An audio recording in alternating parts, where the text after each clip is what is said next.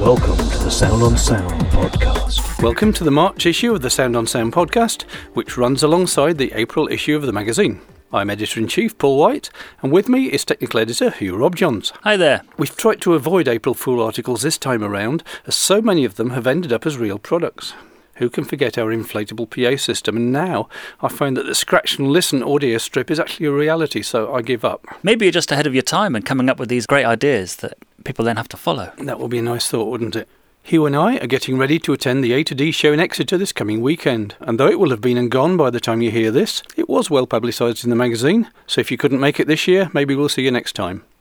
My review time this month seems to have been occupied by mics and monitors mainly, although I did get to try out Phonic's new digital mixer, which can be expanded by adding an I.O. card to allow it to function as a 16 channel audio interface with 16 ins and outs. I also took Matt Houghton along to a Studio SOS adventure, and you'll be able to read how that turned out in a couple of months' time. Makes a change to have a picture of Matt's bottom under the desk rather than Hugh's, really. The April issue of Sound on Sound offers the usual eclectic mix, including the very affordable VRM speaker modelling headphone system from Focusrite and the Project Comp 54 compressor from Golden Age.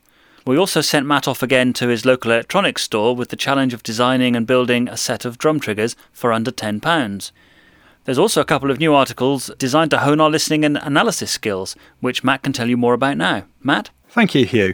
Well, whatever gear you've got, everything in audio production comes back down to your ears and the grey matter that sits in between them. And what better way to train yourself to listen than by analysing the hit mixes of the world's most successful mix engineers? To this end, our mix rescue expert Mike Senior has written two complimentary articles in the April issue of Sound on Sound. The first one takes you through the process of analysing and critically appraising mixes, whether that's simply by listening out for details and thinking about the arrangement, or maybe employing more sophisticated tools and structured techniques that can help you reveal less obvious details. In the second of the two articles, Mike puts his money where his mouth is. Uh, it's a new monthly column called the Mix Review, and in it we'll be reviewing commercial chart hits from a sonic and production point of view, so not just the songwriting like you get in Q or the NME or what have you. In the first mix review, Mike's studying the debut single of X Factor winner Matt Cardle. Um, he'll be picking out some mixed details from the Bruno Mars hit Grenade, and he'll be taking Ellie Goulding's producers to task. Um, I'll let you read the article to find out why. Uh, the main thing is to get people listening and thinking about what's going on in commercial mixes, and to give everyone a chance to air their own views about these tracks, we'll be putting up a new dedicated mix review section on our forum. In fact, that's just gone live. Back to you, Paul. Thanks, Matt. And now, here's Sam Inglis, who's got a few words to tell you about the Focusrite VRM system. He was clearly impressed by what it could do. Thanks, Paul. I don't know about you, but my experience of recording and mixing music is that every time you finally feel you're getting to be quite good at it, something comes along and shatters your illusions. The latest thing that's had that effect on me is a small square silver piece of plastic called the Focusrite VRM box. You plug one end into your computer with a USB cable, and you plug your headphones into the other end. Now, a lot of the problems that face people recording and mixing music at home are either down to poor acoustics or sensitive neighbours, and they mean that we're monitoring and mixing either in a very bad acoustical environment, like this one, or on headphones, neither of which is ideal. What's more, a lot of us don't really have the choice to do anything about our acoustics, especially if we live in rented accommodation. So, what the Focusrite VRM box does is it tries to make the experience of listening to music on headphones a bit more like the experience of listening on speakers. Focusrite have used convolution technology to recreate the characteristics of a whole range of different loudspeakers, from high end studio monitors to grot boxes, and they've placed these in a choice of three modelled acoustic environments there's a professional studio, a bedroom, and a living room. Now, when I was asked to review the Focusrite VRM box, I must admit I thought it would be a bit of a gimmick, but it actually works. And although I don't think it's a substitute for mixing on good speakers in a good room, it actually does something that no single pair of speakers can. It lets you switch instantly between a whole range of different speakers and different acoustical environments, so you can check how your mix will translate to a wide range of different listening situations. And, especially if you're used to mixing on headphones, the results can be surprising. Features. In this issue, Classic Track looks at the recording of Teenage Kicks by the Undertones. We have an interview with Andrew Rose, who talks about restoring old recordings, and there's another very informative mix rescue. We have all our usual DAW news and user tips, plus an in depth review of Cubase 6. And we also look at Cakewalk's Sonar 11, M Audio's Venom Synth, RME's Babyface audio interface, and a wide selection of sample libraries, processing plugins, and soft synths. But now Jules would like to tell you a little bit about what to expect in the video section. Hi there. As usual, we've got some interesting bits and bobs in the video media section for you. There was a big announcement from Sony who've introduced a new mid range interchangeable lens camcorder called the FS100, which gives you some of that kind of shallow depth of field look you can get from DSLRs, but with that convenience of a camcorder body and camcorder setup built in dual XLRs, etc. We also have a great article from Andrew Reid of EOSHD.com who's talking about DSLR cinematography, how to get the best out of a stills camera when using it to shoot video. Obviously, there's a lot of models out there now that will do this. The Canon EOS range are particularly popular, Panasonic's GH1 and GH2, uh, Sony's newer NEX uh, mirrorless types. It's an interesting piece because he goes into some detail about sort of technical aspects, depth of field, support systems, that kind of thing, but also talks about uh, composing a shot, basic rules for composition, how composition can affect the emotion of a scene, with some examples of that. Also, a little bit about location scouting and some of the benefits of using such a small camera for a shoot. So, it's a really good introduction for anyone who's got a still camera and is looking to use it to make some interesting film work. Thanks very much, Jules. And now on to the news.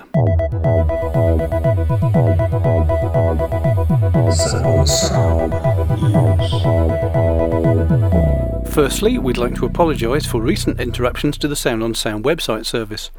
This has been switched over to a new internet service provider in order for us to further develop and enhance the site, but inevitably there was a little downtime, so sorry again about that. Hopefully it's all back and happy by now. Steinberg have just released their Loop Mash application for the iPhone and iPod Touch. Loop Mash represents an innovative and entertaining approach, or so they say, to mangling beats and tunes using the touch display. The app includes effects, a library of presets, over 250 loops, and user friendly controls. Yet it costs only £2.39 or $3.99 from the Apple App Store. If boutique compressors are more of your thing, then check out the Lindell Audio 17X compressor. Lindell Audio was founded by Tobias Lindell, an in house engineer at the world famous Bauhaus Studios in Gothenburg, Sweden. So, designed in Sweden, this 2U compressor limiter is described by its makers as their take on the classic 1176 sound, and it features the same fixed threshold variable input gain arrangement as the Universal Audio leveling amplifier. It also offers the same five compression ratios as the original, as well as the hard limiting setting designed to simulate the sound of an 1176 with all the ratio buttons pushed in all at once. Slightly more modern additions include a high pass filter that can be switched into the sidechain signal, and the input signal can also be either high pass or low pass filtered as well. A mix control mixes the dry signal in with the process signal for parallel compression applications, and there's a hardwired bypass option. Carnhill transformers are used for both input and output, and there's a three way switch for selecting between metering the input or the output or the amount of gain reduction. Sounds like a really neat tool, this. The Lindell Audio 17X is set to sell for €2,150. euros. Burl Audio's big news is their B80 mothership multi channel converter. This modular device can be configured in a number of different ways, where the 4U chassis has 10 slots for converter modules, and the modules themselves are available in 2, 4, and 8 channel versions for both A to D and D to A conversion. This allows up to a maximum of 80 channels of D to A conversion or A to D conversion to be fitted in any combination. Each channel of A to D conversion is fed via a Burl manufactured BX1 transformer to add a little warmth and a little character to the signal as it's being recorded. In addition to the 10 converter module slots, there's another space on the right hand side of the rack for a motherboard controller card. The DA converters use transformerless analog stages where sample rates of 44.1 kHz to 192 kHz are supported. A USB socket allows a connection to a computer to configure the B80, while two DigiLink connectors allow direct connection to an Avid Pro Tools HD core or accelerator card. There's also word clock in and out. Check out the burlaudio.com website for more details. Motu recently announced their Audio Express audio interface, a 6 in, 6 out device with both USB 2 and Firewire 400 connectivity. The Audio Express can function as a standalone mixer, and all the inputs, including the SPDIF input, have their own level control on the front panel. The inputs comprise two mic or instrument signals, two line level signals, and a stereo digital input. The included CueMix effects software sets the routing of the physical inputs and outputs to your DAW's I/O, and also includes some DSP powered effects that let you apply things like reverb to your foldback mix. There are four balanced line outs, an SPDIF output, and a front panel headphone socket. And there are also two 5 pin DIN MIDI in and out sockets, and the Firewire and USB interface, of course. Motu's Audio Express can be bus powered via either method of connection, provided your computer can supply the necessary current, although a power adapter may also be used. The Motu Audio Express has a US retail price of $449. Following the release of their new 25 note keyboard controller a few months back, German audio hardware specialist ESI has released a Key Control 49XT. This 49 note model is built into an aluminium case, although for our American clients it's also available in aluminum and is powered via the USB bus, so no power supply is needed. Controls include the pitch bend wheel, a modulation fader, edit buttons for programming, a sustain pedal input, four programmable rotary encoders, and octave up and down buttons. The Key Control 49XT, which costs just £111 in the UK, includes a full version of Steinberg's Cubase LE5 plus Toontrack's EZdrummer Lite software. It's available via Time and Space in the UK and from selected retailers. Sound advice. Okay, Q&A time. Here's the first one. It's a guitar one, so you'll enjoy this, Paul. How can I record distorted guitar chords without them sounding muddy or messy? It's a tricky one, but there are a few strategies you can employ. Uh, the most obvious one is to use less distortion than you might use playing at a gig. And if you want a little more sustain and density, make that up with compression instead. The other thing I quite often do is record the guitar both clean and dirty and then mix the two together. That works surprisingly well. You can add just a little bit of clarity by fading in the clean sound. And something that um, top producers occasionally do and don't tell you about is they actually get the guys to double track the guitar part, but the first time through they play only the top three strings, and the second time through they play the bottom three strings. So that when you add them together, you get quite a rich sound, but the distortion isn't quite so um, messy as it would be if you distorted everything at once. And you can balance the, the high and the lows a little bit easier that way too, obviously. You can, yes. But the main trick is just not to overdo it. You've got to think, why is this guitar part in here? Why do I want it to be that distorted? Sounds good. Thank you very much. Okay, the next question.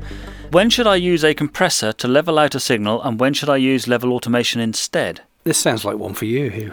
Well, I'll give it a go. You could use either. Actually, they do they do exactly the same thing. To be honest, the compressor changes the level automatically according to the values you set on the threshold, the attack, the release controls, that kind of thing. Um, level automation adjusts the level automatically depending on how you've programmed the automation. A compressor can generally react faster than automation will, but if you're just looking for gentle level control and overall control of the average loudness of something, then perhaps automation is the easier way to do it. If you're looking for a very fast dynamic control of the level, then a compressor is probably the better way to do it. But you can actually use both, and I have done, and I expect you have as well, haven't you, Paul? Indeed, I have. In fact, if you automate the levels to get out the worst of the level fluctuations and then route the channel through a bus, you can stick a compressor in there and of course, as Hugh says, the compressor reacts much more quickly, so it can take care of individual transients, whereas your level automation is probably only going to look after individual words or syllables. And of course, you may want a compressor to add character, which is a, a different thing to controlling gain.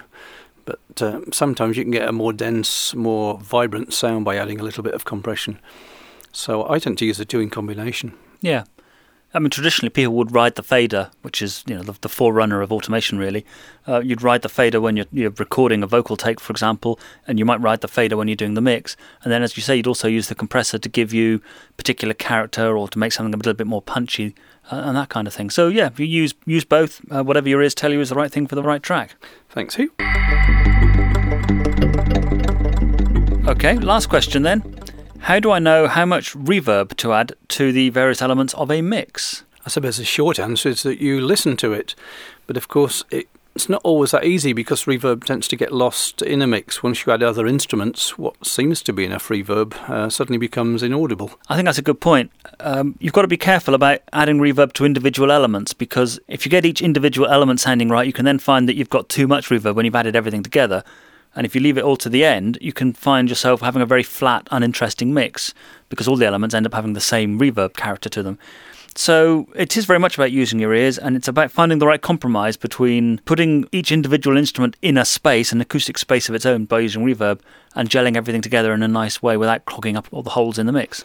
I think that last point is a good one because you have to think, why am I adding reverb to this?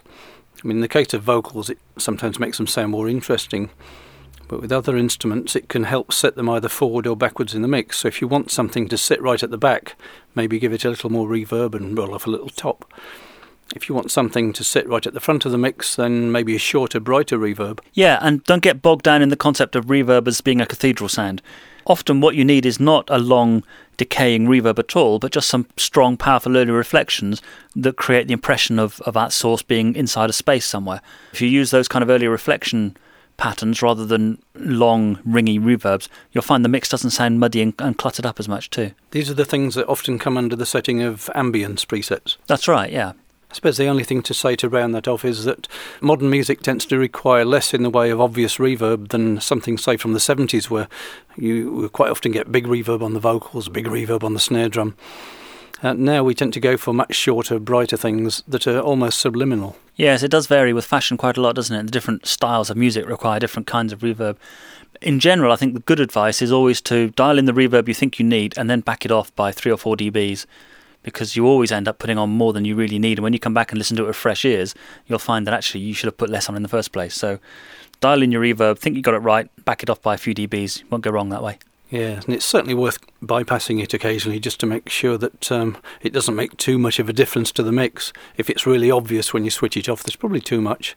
Unless, of course, it's the Martin Walker New Age track, in which case you get your mole grips on the uh, decay time control and turn it around an extra three turns. Yes, he's the only person I know with reverbs that run for months rather than minutes. Yeah, in fact, the first song he's ever written is still going somewhere. How cruel. How cruel. But fair.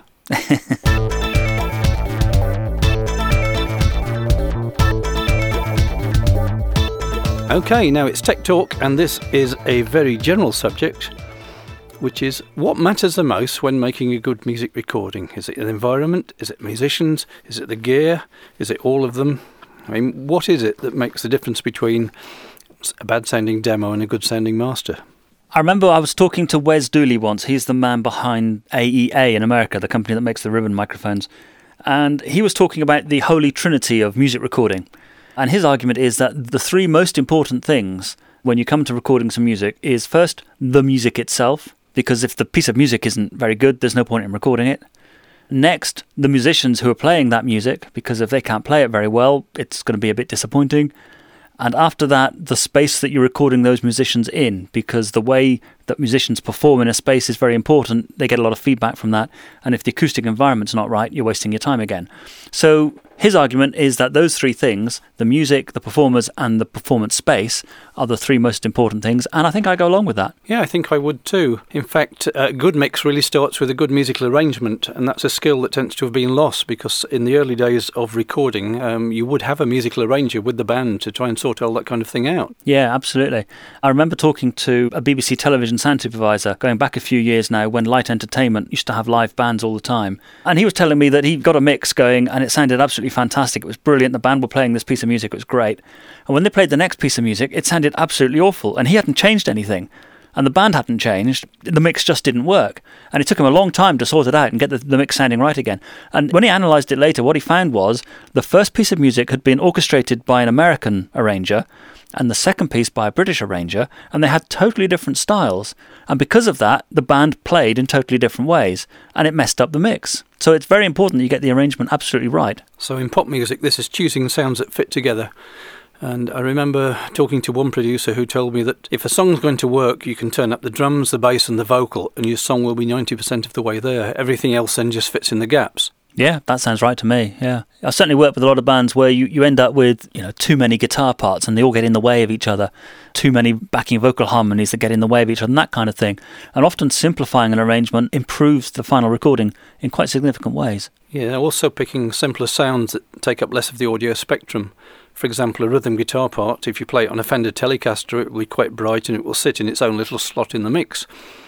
If you play it with a guitar that has humbuckers on it, on the other hand, you might find it sounds very fat and takes over space that other instruments are trying to occupy. And the same goes for pad keyboard sounds. Mm, some some of them are really syrupy. Yeah, I was going to mention the pad keyboards. That's, that's a very, very good example. So, moving on then from the arrangement and the music performers and the space that you're recording in, what are we going for as the next most important thing? Microphones, preamps, converters? For me, I think the right mic position in the right room is probably the most important thing because uh, the equipment doesn't make as much difference as you think it does. And I've seen a lot of live recordings made where the singer's obviously been using an SM58 and you hear the live recording and it sounds fantastic, you know, on TV programs. The difference between a good singer into an SM58 and a good singer into the top of the range Neumann is, it's not really that huge. I'd agree again. So what we're really talking about here is mic stands then, the things that allow you to put the microphones in the right place. Yes, they are very useful, mic stands. I use them all the time for um, standing mics. Indeed. I'm looking at one as we speak. So, yes, okay, mic placement is the next most important thing. And what about after that? Well, again, it's worth uh, reiterating the importance of the room because if the room has got a bad acoustic, by which I mean excessive reverberation of the wrong kind, then it won't sit properly in the mix, and adding reverberation of the right kind on top of that's not going to help it sit in the mix.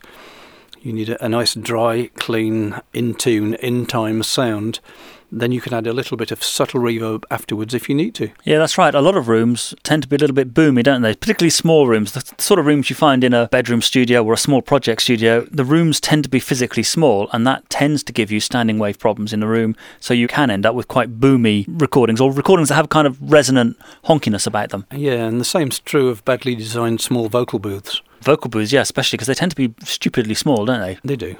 So part of the job is is getting the performers to give of their best. I think there's a lot of psychology goes on there. So this is nothing to do with the recording, the mics, the position, or the room. So it starts right back with you know bedside manner of the engineer. Yes, uh, incredibly important. The whole social skills aspect of a recording engineer and a producer, particularly a producer, is is fundamental to, to getting a good recording. I think if you don't get people in the right frame of mind and you don't give them the right kind of encouragement and show the right kind of enthusiasm, all the energy will go out of the recording, and you'll end up with a very lackluster performance. Yes, I think I once defined a producer as the guy who stops the bass player killing the drummer.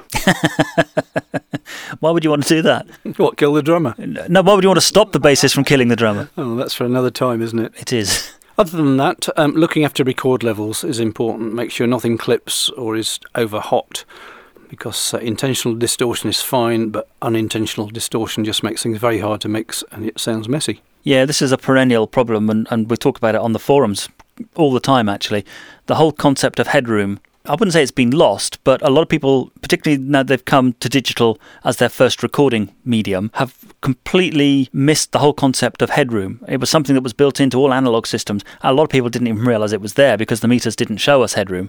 Whereas with digital systems, the meters do show us all of the recording headroom that's available, and people feel obliged to use it, and it causes no end of problems. So, recording with sensible amounts of headroom and giving plenty of space for your recording makes a very big difference, both practically and in terms of the sound quality, to how the final result will turn out. Yeah, that's very true. And it is psychologically misleading because I'm just looking at the screen on Logic now, and the minus 12 dB point is only about a third of the way up the meter. The minus 18 point is barely a quarter of the way up the meter, and yet those levels are quite uh, quite adequate for recording. That's right. I mean, when we're doing this podcast now, we're talking, the, the meters are just tickling along the bottom. You just see the bottom three or four little sort of orange strips going there.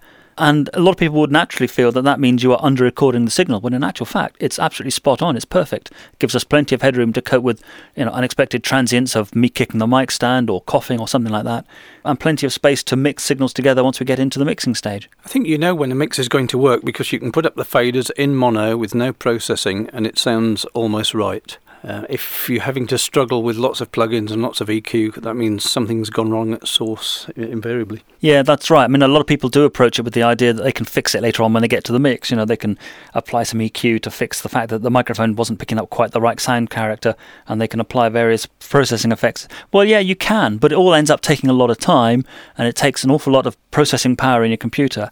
And actually, there's there's no reason to do that. If you got the microphone in the right place at the beginning, you wouldn't need to do those things, and you could instead concentrate much more on crafting the mix and, and finessing the whole project rather than fixing the project. Yeah, I'd certainly agree with that. I mean, there are certain musical genres where the music is effectively assembled on screen, uh, loop based music and urban music being an obvious example.